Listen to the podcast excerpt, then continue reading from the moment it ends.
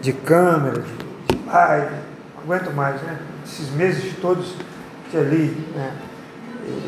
liga e fala. Mas graças a Deus a gente está tá na igreja desde o mês de setembro, a gente tem se reunido. Aos poucos, é, os irmãos estão voltando, bem, bem aos poucos mesmo. Alguns ainda com medo, alguns com comorbidades. E a gente vê é, que é um, é um reinício, né? Um recomeço. E coisa mais bonita que a gente viu nesse período, que embora muitos tenham se esfriado, a igreja de Cristo não parou, né? Quem achava que a igreja de Cristo ia parar? Quantas igrejas batizaram nesse período? Quantas igrejas avançaram em missões nesse período? Quantos irmãos foram provados e cresceram na fé passando por esse período, né? Então é, é uma alegria compartilhar aqui sempre com os irmãos, né? Trago um abraço lá da nossa igreja, em Macaé, e da minha família também. É, hoje eu quero compartilhar com você é, é, começar em Lucas capítulo 11. Eu não preparei uma mensagem para trazer aqui, eu, eu sempre trago esboços, os irmãos que me veem aqui, sempre trago um caderno. Mas eu vou compartilhar com você algumas reflexões que eu tenho feito com os irmãos nos encontros de oração às quartas-feiras lá na igreja. A cada semana é, a gente pensa, conversa sobre uma expressão da oração do Pai Nosso.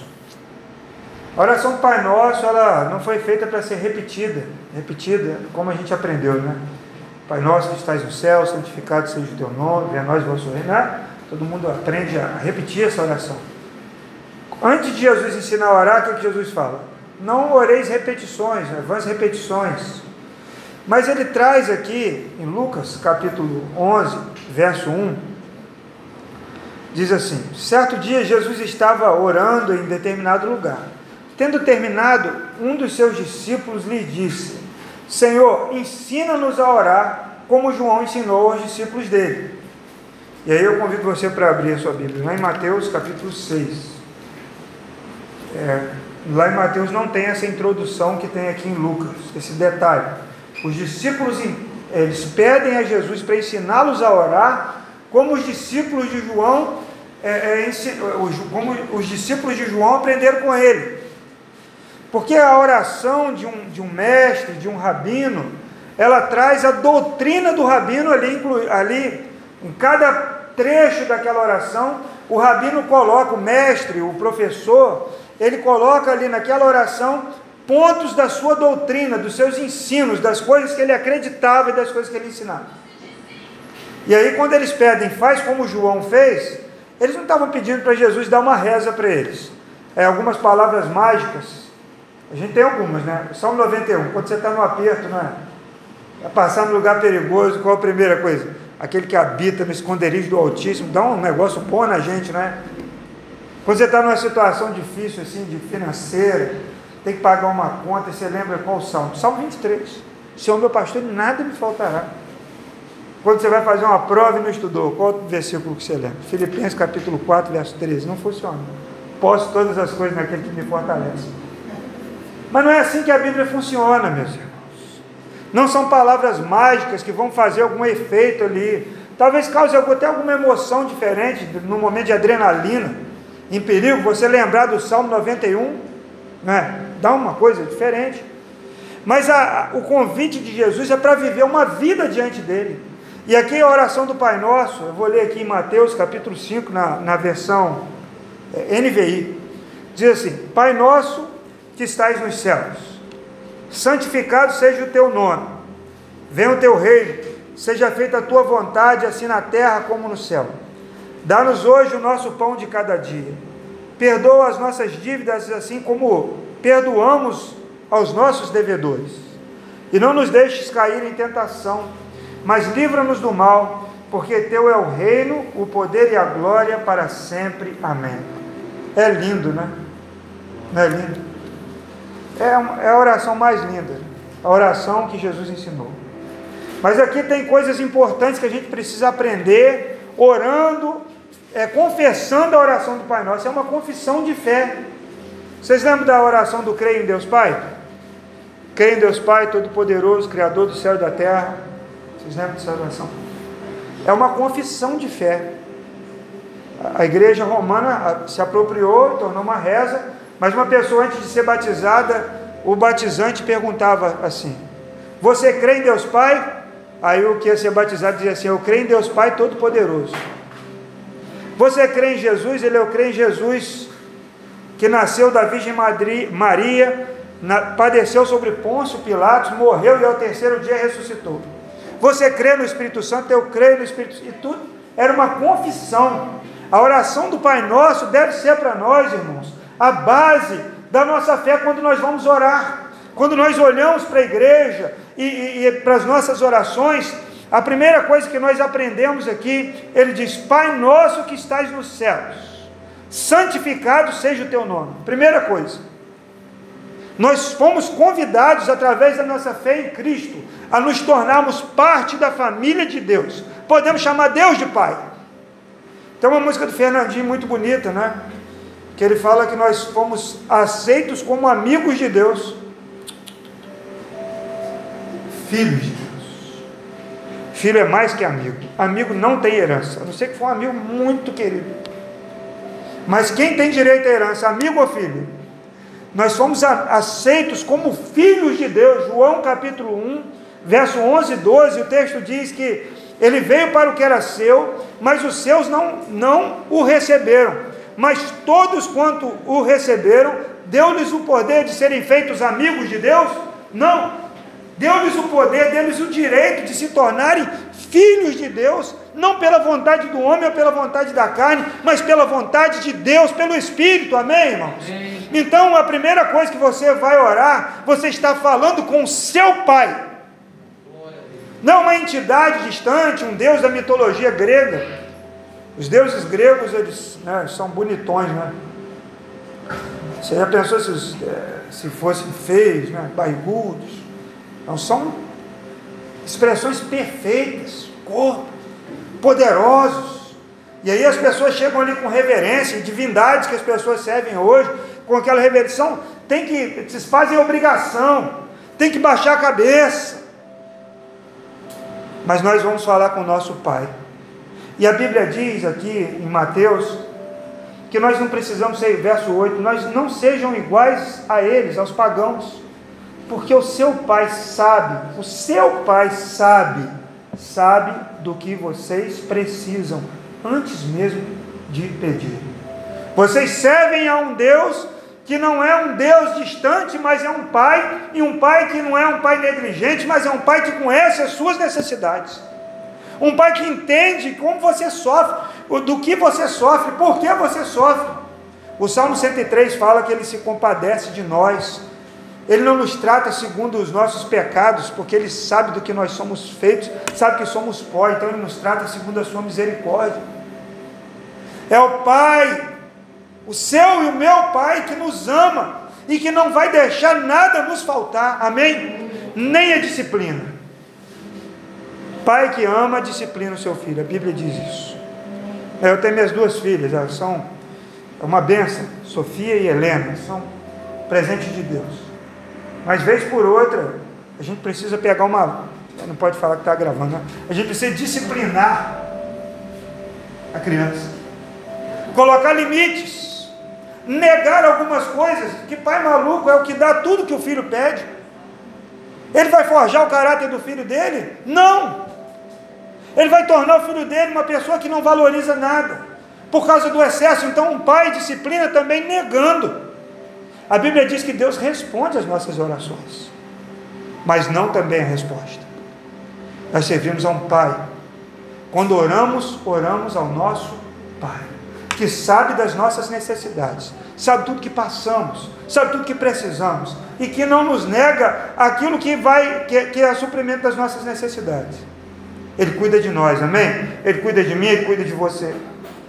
E aí diz a segunda frase desse versículo: diz: santificado seja o seu nome. Como nós santificamos o nome de Deus? É honrando o nome de Deus, é vivendo uma vida que glorifica o nome do Senhor. O apóstolo Paulo disse aos Romanos: o nome de Deus é blasfemado entre os gentios por causa de vocês. Então nós expressamos para o mundo quem é Deus. Nós expressamos para o mundo Deus quem servimos. As pessoas olham para nós e elas estão olhando para a igreja de Cristo. Elas estão olhando para o nosso Pai. Antigamente falava assim: olha, você precisa honrar o nome do seu pai. Falava, olha, viva uma, uma vida é, é que, que honre o nome da sua família, que honre seu pai. Santificar o nome, ou não tomar o nome de Deus em vão lá no Antigo Testamento, não é falar Deus toda hora, porque Deus nem é o nome de Deus mesmo. Deus é um nome genérico. É viver uma vida que faz com que as pessoas se afastem de Deus. Na, na palavra a gente é uma coisa, mas na nossa prática diária a gente é outra. É não ter um caráter que condiz com o que a palavra de Deus diz. O Filho de Deus, ele tem a sua natureza modificada. Pode fazer um DNA aí que você não vai achar o DNA de Deus no seu sangue. Mas a Bíblia diz que o Espírito Santo testifica no nosso espírito que nós somos filhos de Deus. E Pedro disse que ele compartilha conosco a natureza divina. Desde o momento que você recebeu a Jesus como Senhor e Salvador da sua vida, você passou a ser um filho, mas não é só um filho adotivo, não. Ele colocou em você a marca dele. Paulo diz que nós temos as marcas de Cristo em nós. Amém? Vivemos para a glória do nome do nosso Pai, honramos o nome dele, fomos feitos para a glória dele. Amém? Isso é santificar o nome do Senhor. Isso é santificar o nome do nosso Pai, amém? É honrar o nome da nossa nova família, a família de Cristo. Somos muitos irmãos. Né? João 3,16 fala que Deus amou o mundo que deu o seu Filho unigênito. Mas lá em Romanos, Paulo vai dizer que Jesus veio como primogênito, ou seja, o primeiro filho de muitos irmãos. Nós somos semelhantes a Jesus somos transformados a cada dia para a glória dele, amém, irmãos? Segundo versículo, verso 10, irmãos, diz: Venha o teu reino e seja feita a tua vontade. É, nós aprendemos, né, séculos, durante séculos, que o reino de Deus chegava quando uma igreja chegava, é, um prédio. Que a igreja romana nos ensinou assim: olha, o, o reino de Deus chegou porque o, a igreja colocou lá um prédio. Mas nós sabemos pela palavra de Deus que o reino de Deus não é comida nem bebida. O reino de Deus é outra coisa, é alegria, é paz, é gozo no Espírito Santo. O reino de Deus chega quando você chega. E sabe quando você está no seu trabalho, quando você está na sua faculdade, na sua escola, na sua casa, ali o reino de Deus está estabelecido, porque há um portador do reino de Deus ali naquele lugar. Amém? Não importa o lugar que você esteja. Não importa a situação que você esteja vivendo. Se você é um filho de Deus, o reino de Deus chega com você. Vem o teu reino, mas como vai vir o teu reino? Vai vir quando eu vier. Jesus dizia assim: é, o reino de Deus está próximo. Mas ele não falava sobre tempo, ele falava sobre geografia. Está próximo porque ele estava ali. E agora o reino de Deus não está próximo, porque um dia o reino de Deus vai descer do céu, a nova Jerusalém. O reino de Deus está próximo hoje, porque você está onde você está. E você e eu, nós somos portadores do reino de Deus. Somos sinais vivos do amor de Deus por aquelas vidas. Por que, que você está lá onde você está? Porque Deus ama aquelas pessoas e está ali, uma testemunha do amor dele. Se ele não amasse aquelas pessoas, ele levava você para o céu direto. Desaparecesse, abduzia, né? Tipo, disco voador. Mas ele ama. Então ele tem aqui uma família de missionários, de portadores do reino de Deus que levam, ou pelo menos deveriam levar, o reino de Deus por onde andam. E obedecem e são submissos à vontade de Deus. A vontade de Deus, o apóstolo Paulo fala lá em Romanos, né? É, é, no capítulo 12, é, que ela é boa, perfeita e agradável. Mas às vezes a vontade de Deus vai contrariar o nosso entendimento de bom, perfeito e agradável. Jesus vivia dentro da vontade de Deus o tempo todo? Vivia, vivia, vivia. Jesus vivia dentro da vontade de Deus. Mas teve um determinado momento que ele orou por três vezes e falou: se for possível, afasta de mim esse cálice. Três vezes.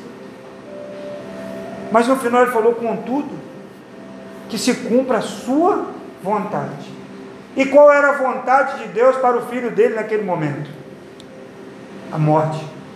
Morte de cruz. Humilhação. Tudo isso para salvar você e eu. E às vezes a vontade de Deus para nós vai contrariar o nosso entendimento de bom, perfeito e agradável. Às vezes vamos passar por situações que, de acordo com o nosso entendimento humano, é humilhante, é difícil de passar. Você vai dizer, Senhor, se for possível, passa de mim esse cálice. Mas contudo, Senhor, eu quero ser submisso à Sua vontade, que ela seja feita aqui na terra como é feita no céu. O apóstolo Paulo tinha um demônio. A Bíblia diz que é um demônio. É um mensageiro de Satanás que o esbofeteava. Ele chamou aquilo de espinho na carne. Ele falou que orou para aquilo sair. Ele orou para não ter mais aquele tormento. E Deus falou assim: Não. Você vai continuar tendo que lutar. Porque o meu poder se aperfeiçoa na sua fraqueza.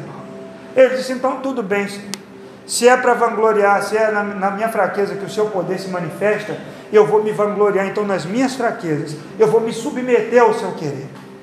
Nós precisamos aprender, irmão, a tomar o jugo de Jesus. O jugo tem várias aplicações, né? É, Mateus capítulo 11 fala: Tomai sobre vós o, o meu jugo que é suave. Eu era missionário lá em Minas Gerais e tinha uma casa que eu frequentava lá que tem um engenho daquele muito antigo de madeira que coloca o boi assim, né? Vai, vai rodando. O caldo da cana passava por um tubo de madeira dentro do chão caía lá já no, no tacho. Aí um dia cheguei lá, tinha um boi grande e tinha do lado dele um bezerro ali no, no canzil, do lado dele ali. Estava começando o trabalho. Irmãos, o bezerro pulava e pulava e se debatia. E o boi não. O boi ia fazendo o trabalho dele. E o bezerro se debatendo. Quando deu umas 15 voltas, o bezerro foi diminuindo o ritmo, porque o boi não parou, o boi continuou o trabalho. E o bezerro foi diminuindo aquelas, aquela agitação, e ele se submeteu àquele jugo, e ele então começou a caminhar no ritmo daquele boi. Aquele é uma, é, era uma, elas chamam de canga, né? Mas era um jugo de, de ensino, de aprendizado, para que aquele bezerro no futuro assumisse o lugar daquele boi que estava ali.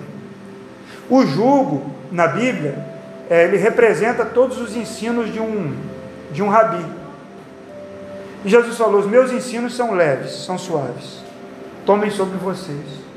Às vezes a gente quer lutar, quer lutar, quer lutar como aquele bezerro lá. E só provoca sofrimento, porque a gente não vai sair de dentro do que Deus tem para nós. A gente pode ficar machucado, lutando, lutando, mas a gente vai continuar ali. Então, a melhor opção é você se submeter à vontade de Deus e experimentar o descanso para a sua alma. Jesus falou: Vinde a mim, todos vós que estáis cansados e sobrecarregados, e eu vos aliviarei. O meu jugo é suave, o meu fardo é leve. Aleluia. Pedro diz que nós devemos lançar sobre ele, sobre Jesus, toda a nossa ansiedade, porque ele tem cuidado de nós. Quando dizemos assim, Senhor, seja feita a Sua vontade aqui na terra como é feita no céu, Senhor, eu me submeto à Sua vontade, eu aceito o que o Senhor tem para mim, eu sou um filho obediente, e eu quero o que o Senhor tem. Nós vamos experimentar o melhor dessa terra. O melhor dessa terra, amém? Quando nós nos submetemos aos ensinos e ao jugo do nosso Senhor. E aí continua essa oração. Né? O, o, o, o verso 11 fala sobre a provisão. Dá-nos hoje o nosso pão de cada dia. Alguém precisa de comida para amanhã aí? Para amanhã? Alguém precisa? Precisa? Amanhã nem tem, você nem sabe se você sai da igreja. Né? A gente não sabe nem se chega em casa. Né? Ontem estava um tempo muito feio em Rio das Ostras. E aí chegou uma notícia lá, é, ontem, que uma menininha de tinha 3, 4 anos, caiu um raio e matou também. Estava lá na praia, não sei o que estava fazendo lá com raio, com tudo. Mas aconteceu. Aconteceu com ela, pode acontecer comigo e com você, porque a gente não tem um domínio sobre isso. Ah, eu não vou sair hoje, porque hoje se eu sair eu posso morrer. Aí seria até bom se a gente soubesse, né? Você ia ter muito mais cuidado, não? Quando o médico fala para uma pessoa assim, olha, você só tem seis meses de vida. O que, que acontece com a vida daquela pessoa? Tem filme sobre isso, né? Ela começa a viver diferente, pensar diferente. E quando ela sai dessa, desse momento assim, um, um amigo meu, é, é, é ele é de um grupo de pedal que a gente sai junto, ele pegou Covid lá na Índia. trabalha na Índia. Ele passou um aperto, viu? O trem piorou e foi parar no hospital lá. Ele voltou agora. Grudou com a família dele. Ele cuidou deles, ele falou: olha, o negócio é feio. E eu fiquei só pensando assim, quando eu voltar, eu quero pegar minha filha no colo. Porque quando a morte chega assim pertinho, tão perto, e ele ficou três dias em um estado bem, bem crítico, ele é jovem, ficou bem crítico o estado dele. Naquele hospital, sem ninguém conhecido por perto, ele falou assim: quando eu, se eu sair dessa, eu vou viver diferente. Gente, se a cada dia a gente pensasse que a gente está à beira da morte, a gente ia viver todo dia de forma diferente. Paulo diz que nós somos entregues à morte todos os dias. Então o pão nosso é para hoje mesmo. Hoje, come bem, come, se alegra, se agrada. Salomão disse em Eclesiastes: essa é a porção que você tem. É a comida que você come, é o vinho que você toma e a alegria com a sua família, com a mulher que você tem, com o marido que você tem, com seus filhos. O amanhã trará os seus próprios cuidados, não é isso que Jesus ensinou em Mateus 6, aqui no final do capítulo? O amanhã traz seus cuidados. Então a provisão de hoje, Deus já te deu. Amém? Amém. Para hoje você já recebeu. Não precisa perder seu sono pelo que vai acontecer amanhã. Porque o mesmo Deus vai renovar sua misericórdia de manhã, como diz Lamentações de Jeremias capítulo 3. E a misericórdia do Senhor novinho vai trazer a provisão para a sua vida. Nós servimos a um Deus que é o nosso provedor. Amém? É o nosso provedor. Teve uma época que lá no campo missionário é, nós ficamos sem recursos para comprar comida, irmãos, no mercado. Para comprar gás. E a gente não queria pegar mais no mercado sem pagar, para pagar depois, porque não tinha perspectiva de receber o dinheiro que era devido a nós lá da, da, da, da igreja que era mantenedora. Então, sabe o que começou a acontecer? Irmãos começaram a levar para a igreja dízimo de saco de farinha, frango, caixa de banana, saco de arroz, feijão. A nossa dispensa nunca esteve tão cheia. E aí a gente começou a cozinhar no fogão de lenha, que ainda aquecia a água do chuveiro e economizava energia elétrica. Deus proveu. E durante alguns meses nós comemos do que chegava nos cultos de domingo. Os irmãos lá não tinham dinheiro. Então trazia galinha viva para o culto. Um dia eu brinquei com a irmã, a irmã trouxe uma oferta viva para o altar, literalmente. Porque a irmã veio, irmão João trouxe um frango. Eu, com a minha cabeça de, de Rio de Janeiro, imaginei que era um frango congelado. Falei, irmã, pode colocar aqui nesse cestinho. Ela levantou assim, tá vivo, irmão, frango apeado assim com a coisa de bananeira, frango pulando. E aí eu pendurei lá fora, pedi ela para colocar lá, levei lá para fora, daquele frango ele foi se multiplicando. Quando eu, eu saí de lá, nós tínhamos um galinheiro com umas 30 galinhas. Tinha ovos todo dia. Tinha banana todo dia. Tinha feijão. Não é esses feijãozinhos de pacote caro que a gente compra, não. Feijão fresco, do bom colhido. Os irmãos separavam. Era Deus cuidando de nós. Não vai faltar nada na sua vida se você estiver debaixo da bênção do seu Pai dentro da vontade dele, a provisão virá. O pão nosso de cada dia, pão é o alimento mais barato que sempre existiu. A ceia é o que? Pão e vinho. Quem podia comer pão e vinho naquele tempo? Todo mundo. Geral podia comer pão. Geral podia ter o vinho. Então ele está dizendo assim: olha, você pode passar, precisar de muitas coisas, mas o alimento você vai ter. E o apóstolo Paulo, para falar, falando para Timóteo, ele fala assim: tendo o que comer e o que vestir, eu estou satisfeito. A gente não fica feliz com o que comer, com o que vestir, né? a gente quer aquele relógio, a gente quer aquele celular, a gente quer aquele carro, aquela roupa, aquela marca.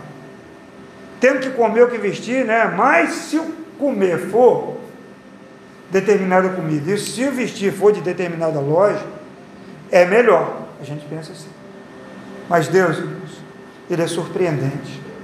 O profeta estava lá na beira do rio e chegou um bicho nojento lá, com carne fresca no bico. O primo do urubu mais próximo, né? O primo 01 do urubu, o corvo, com carne fresca, colocou lá para ele: Toma, querido.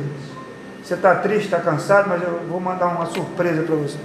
E aí o corvo pousa lá com um pacote de carne fresca para ele comer. Sabe, Deus cuida de nós de maneiras surpreendentes, amém, irmãos?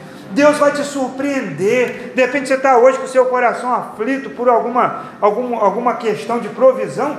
Deus vai te surpreender, seja com uma ideia criativa para empreender, seja com um recurso que vem de onde você nem imaginava, seja lá um processo lá de um trabalho seu, você colocou na justiça, tanto tempo desistiu, apareceu, abriu a gaveta lá. A minha esposa ela tinha passado num concurso há muitos anos. Ela e mais algumas pessoas. E, o, e, e esse negócio foi rendendo, foi parar lá em Brasília, na última instância. Um dia a gente estava numa reunião, num culto, a gente se ajoelhou assim para o pastor e a esposa orarem por nós. Nós éramos noivos ainda. A pastora viu, falou que teve uma visão de um homem de terno abrindo uma gaveta e puxando um arquivo. Isso foi domingo de manhã. Segunda-feira, o advogado responsável pelo caso, no fim do dia, liga, fala: Olha, não dá para acreditar. Você acredita que o projeto seu foi desengavetado? Olha, ela e mais cinco estavam no, no, no processo. Ela e mais cinco. Eram seis fisioterapeutas. Olha, vamos ver o que vai acontecer, mas tudo indica que a coisa vai andar. Sabe o que aconteceu? Foram todas chamadas. Tem umas que trabalham lá no Hospital Pedro Ernesto, ainda são fisioterapeutas e elas começaram a trabalhar, tiveram ali o, o, o, o, seu concurso reconhecido e foram chamados, porque Deus é aquele que abre gaveta, não tem instância que Deus não possa resolver, amém? Coloque-se na vontade de Deus, que o seu pão está garantido, amém? Está garantido. E aí, a, a parte mais difícil, talvez, está nesse versículo 12 aí. Complicado, porque quando a gente ora o Pai Nosso, é nós oramos isso aqui. Perdoa as nossas dívidas, vírgula, assim como perdoamos aos nossos devedores. Quando você ora essa oração e chega nesse ponto aqui, você está condicionando o perdão que Deus te dá ao perdão que você deu a quem te ofendeu. Você entendeu isso? Você está dizendo, Senhor, perdoa os meus pecados assim como eu perdoo aqueles que me ofendem. Perdoa aqueles que eh, perdoa as minhas falhas como eu perdoo aqueles que falharam comigo. Eu estou condicionando, eu estou me colocando numa posição que eu condiciono o perdão que Deus me dá ao perdão que eu dou ao outro, porque filhos de Deus não vivem carregando defunto nas costas. Diz que quem não perdoa é alguém que amarrou um defunto nas costas e tenta viver com ele. Não sei se vocês lembram daquele filme antigo, daquele defunto lá, que eles tentavam botar um, um terno, né? Eu esqueci o nome do filme. Eles tentavam levar aquele defunto para algum lugar e ajeitavam ele para parecer que estava vivo. Agora imagina você um defunto nas suas costas. Outra frase, né?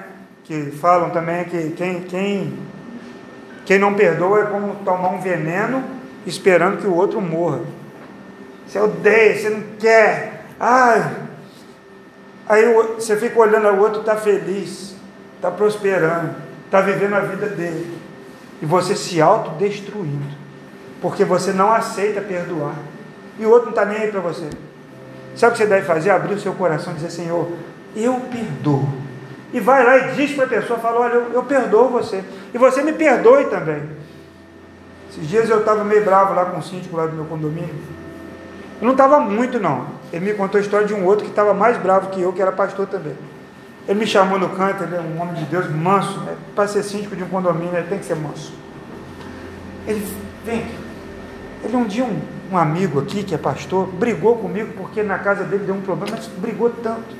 Ele falou: meu coração ficou pesado, não porque ele brigou comigo, mas porque eu sabia que ele tinha que pregar domingo.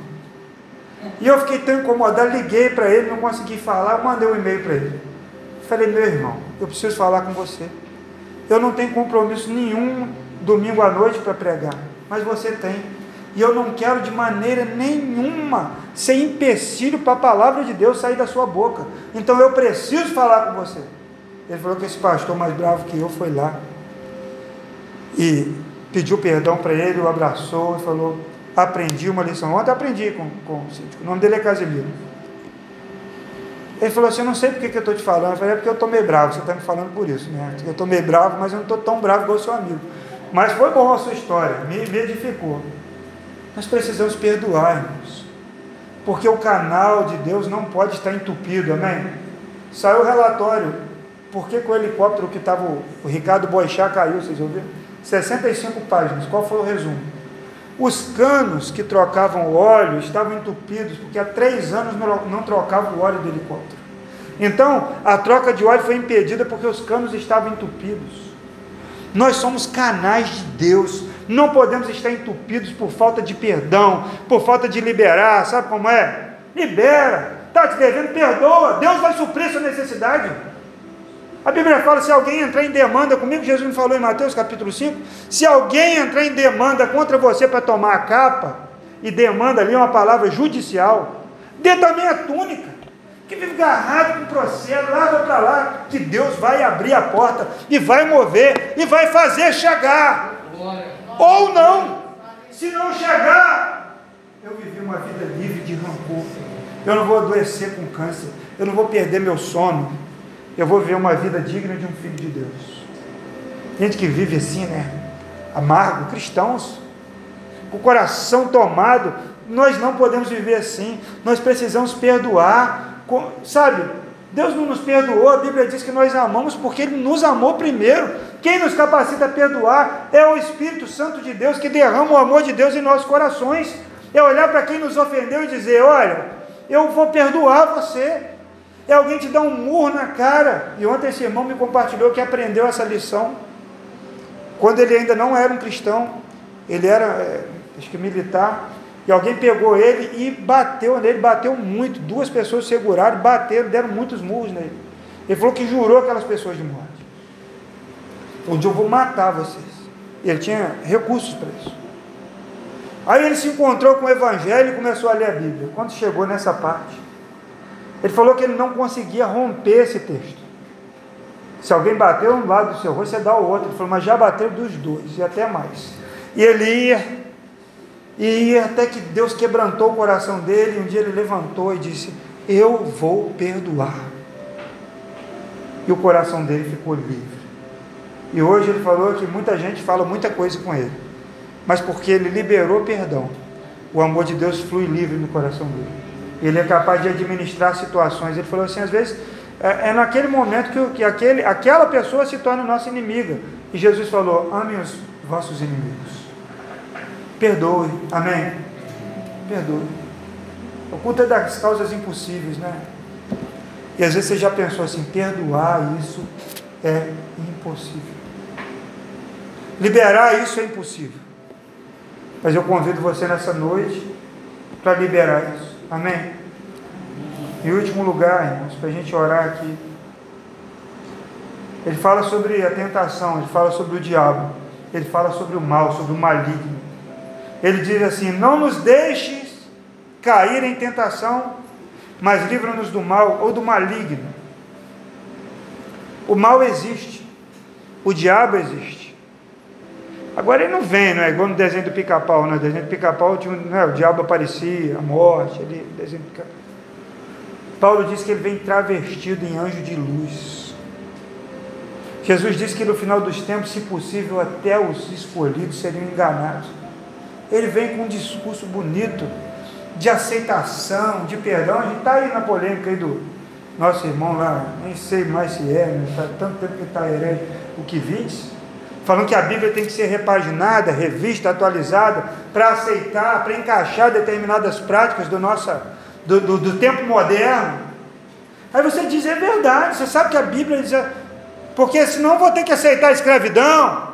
Ele diz isso lá no vídeo. Eu vou ter que aceitar o machismo. E aí você ouve um negócio desse. É um anjo de luz que está ali, é um homem bonito, com a fala mansa, reconhecido, famoso Aí você começa a pensar, é assim mesmo. O diabo nos engana é assim. Sabe, ele nos engana, é travestido de anjo de luz. E nós devemos orar. Não nos deixe cair em tentação. O Dietrich Bonhoeffer, eu não sei se é assim que pronuncia, que ainda não desenvolvi muito meu alemão, mas é Dietrich Bonhoeffer, ele morreu nos tempos lá do nazismo. Ele tem um livro chamado Tentação. E a maior tentação de um discípulo não é as coisas do mundo, mas o abandono da fé e a acomodação. Às vezes, e hoje, né, o que, que a gente está vendo? Quantas pessoas nesse momento de, da, da igreja estão acomodadas? Tá bom, eu vou assistir a live. Pastor Damas, brabo, né? Pastor Damas é brabo. Falou, mandei acabar com live aqui. Quer ver assistir o culto, vem para a igreja. Ou assiste de outra, porque daqui não vai ter mais. O pessoal não quer vir para a igreja, tem opções. Ele falou, é verdade. As pessoas estão acomodadas. No começo você tinha um nível de audiência, depois o nível foi passando, porque as pessoas não. Você acha que a maioria das pessoas que está atrás do celular, da televisão em casa, está sentado, como você está aqui participando de um culto? Você acredita nisso mesmo? Honestamente. No começo até tinha, tinha fotinha e tal. Agora bota lá para aparecer na audiência, vai lavar uma louça, vai conversar em outro cômodo, entendeu? O negócio é o seguinte: nós não podemos cair nessa tentação de deixar o nosso coração se esfriar. Jesus falou assim: quando o filho do homem voltar, ele vai, porventura, ele achará fé na terra? Ele vai ter. Meus irmãos, é um tempo de esfriamento espiritual muito grande, que as pessoas estão atrás de movimentos, movimentos, mas quando acaba o movimento, dá um vazio tão grande que elas não sabem o que fazer. Mas eu te digo uma coisa: busque a Deus, não caia nessa tentação de deixar sua fé, se esfriar e fale assim: Senhor, me livra do diabo. Quando você orar, repreende em nome de Jesus. Quando você sair de casa, quando você estiver em casa, repreende, que o diabo existe, ele não é uma coisa mitológica. Ele existe, ele está trabalhando. Até ouvi um, um irmão falar ontem, hoje, conversando. Se tem uma coisa que o diabo é, é trabalhador, mentiroso e trabalhador. Porque ele trabalha o tempo todo para derrubar você. A Bíblia diz que ele é como um leão que fica o tempo todo rodeando, buscando uma pontinha para devorar uma oportunidade, para destruir a sua vida e a minha vida. Então repreende em nome de Jesus, sai Satanás. Mas se ele vier como um leão, você vai até fugir, mas repreende também como se ele vier como um cordeiro. Se ele vem como um lobo, você logo se espanta, mas se ele vem com a pelezinha de ovelha, com um discurso macio, repreende também, mantenha sua fé em Deus firme e forte, amém? Em último lugar, o convite de Deus para nós é para glorificar o nome do Senhor. Né? O texto diz: Porque teu é o reino, o poder e a glória para sempre. Amém. O chamado do Filho de Deus era é para glorificar o nome de Deus. Amém? Viver para a glória de Deus. Conhecer a Deus e tornar Ele conhecido. Fazer o nome dele ser levantado e as pessoas dizerem assim: olha, eu, eu quero conhecer esse Deus. Eu vejo algo diferente acontecendo. Olha, aquele grupo ali que se une fielmente, aquela família que está ali, é uma família cheia de fé. Eu quero, eu quero oração. Você pode orar por mim? Eu estou aqui na minha maluquice aqui, mas eu estou precisando de oração. Vejo que você tem uma paz aí. Conte para as pessoas sobre a paz que você tem. Senão o pessoal pode pensar que você é espírito, que você é Hare Krishna. Fale assim: a paz que eu tenho é porque eu tenho Jesus. Não deixe na sublimidade, não aquela história, ó, fale de Jesus. Se for possível, use palavras. Tem que usar palavras. Não existe evangelização sem proclamação. As pessoas podem até ver uma coisa diferente, você fala, não, tem uma aura diferente. Ela tem uma paz que eu não sei. Você tem que dizer assim: essa paz é Cristo na minha vida. É o Evangelho que entrou em mim e me transformou porque eu não valia nada, eu não prestava, e dá seu testemunho, e fala: se você quiser essa paz, eu tenho para você, porque Cristo está aqui disponível. E aí as pessoas vão glorificar o nome do Senhor, e vão dizer também a glória, o louvor para sempre do Senhor. Amém? Antes de passar a palavra, eu quero orar, vamos ficar de pé e vamos orar ao Senhor. Mas eu tenho compartilhado semana após semana lá na igreja. Ontem nós falamos sobre essa provisão. E quantos de nós já perdemos o sono? Porque pensamos no algo que vai precisar para amanhã. Algo que, um compromisso que precisa ser honrado. Já ficamos sem dormir. Mas Deus está mandando dizer para você: você não precisa perder sua noite de sono. Ele é o seu provedor. Amém.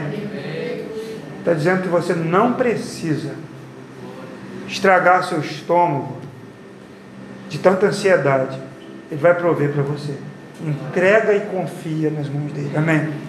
É noite de Deus sarar o nosso coração sobre o perdão também. Ah, que causa impossível é um, cristão machucado perdoar. Às vezes nós nos entregamos à religiosidade e participamos dos cultos e, e tudo, e, e, vivemos uma vida assim, é, é corrida, mas nós não paramos para olhar para aqueles que nos feriram, para dizer assim: Eu perdoo você. Você só é perdoado se você perdoar. Você só vai experimentar a plena liberdade do Evangelho se você liberar perdão para quem te feriu, te molestou sexualmente, roubou você, colocou você na miséria, te humilhou. Ah, pastor, você não sabe, eu não sei mesmo, não, eu não tenho nem ideia, mas Deus sabe. E aquele que, eu estou lendo, tem lido Hebreus as manhãs, e se você ler Hebreus capítulo 4, o texto lá, tem um versículo que diz que Jesus é um sumo sacerdote que sabe do que nós sofremos. Ele experimentou e ele pode se compadecer de nós. Eu não sei o que você passou, mas ele sabe. E nessa noite ele está aqui. Quando eu era criança, meu vizinho era de uma igreja pentecostal e tinha uma música. Eles faziam uma fila assim. Eles cantavam: O homem da mão furada está passando aqui. Vocês conhecem a música? E era um pandeiro quente. E as pessoas entravam ali no meio. Realmente o homem da mão furada está passando aqui. Ele quer tocar na sua vida nessa noite. Ó oh, Deus, o Senhor está aqui na pessoa de Jesus através do seu Espírito Santo. A tua igreja está reunida, Senhor, diante da tua palavra, lida e ministrada aqui. Queremos pedir, Senhor, que o Senhor comece a tocar nos corações agora, trazendo cura, trazendo libertação, trazendo, Senhor, certeza do cuidado do Senhor, trazendo pessoas, ó Deus, que vivem lutando contra a vontade do Senhor, para debaixo da tua vontade, que é boa, perfeita e agradável. E em nome de Jesus, nessa noite eu profetizo aqui libertação em nome de Jesus. Com o coração quebrantado, Senhor, em nome de Jesus. Meus irmãos, tem corrente se quebrando aí agora, em nome de Jesus. Oh Deus, em nome de Jesus, continua a quebrar cadeias aqui, em nome de Jesus. Você pode abrir sua boca e orar agora? Clamar, fazer a sua oração, Senhor. Eu tenho uma causa que tem me deixado preocupado. Senhor, eu tenho algo que tem aprisionado o meu coração. Senhor, eu não tenho confiado na soberania do Senhor. Entrega nessa noite a Ele. Aleluia. Faz de hoje um marco na sua história com Deus e começa a viver plenamente os princípios do reino de Deus. Você pode ter ser um bom religioso, uma boa religiosa, mas talvez você não, está, não tenha experimentado a liberdade que o Espírito Santo de Deus tem para a sua vida. E ele tem. A Bíblia diz que onde há o Espírito do Senhor, aí sim a liberdade. A Bíblia diz que aquele que, que, que, o Filho libertar, verdadeiramente será livre. E hoje é dia de libertação libertação, cadeia se quebrando em nome de Jesus. Em nome de Jesus. Em nome de Jesus. Liberta, Senhor, de tudo que aprisiona, em nome de Jesus.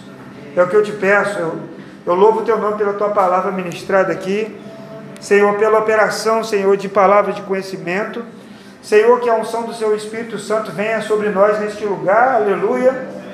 E que o Senhor levante aqui um exército Levante um exército não de soldados, mas de filhos do Senhor, que confiam plenamente no Senhor, em nome de Jesus. Em nome de Jesus. Amém. Pastor Redner.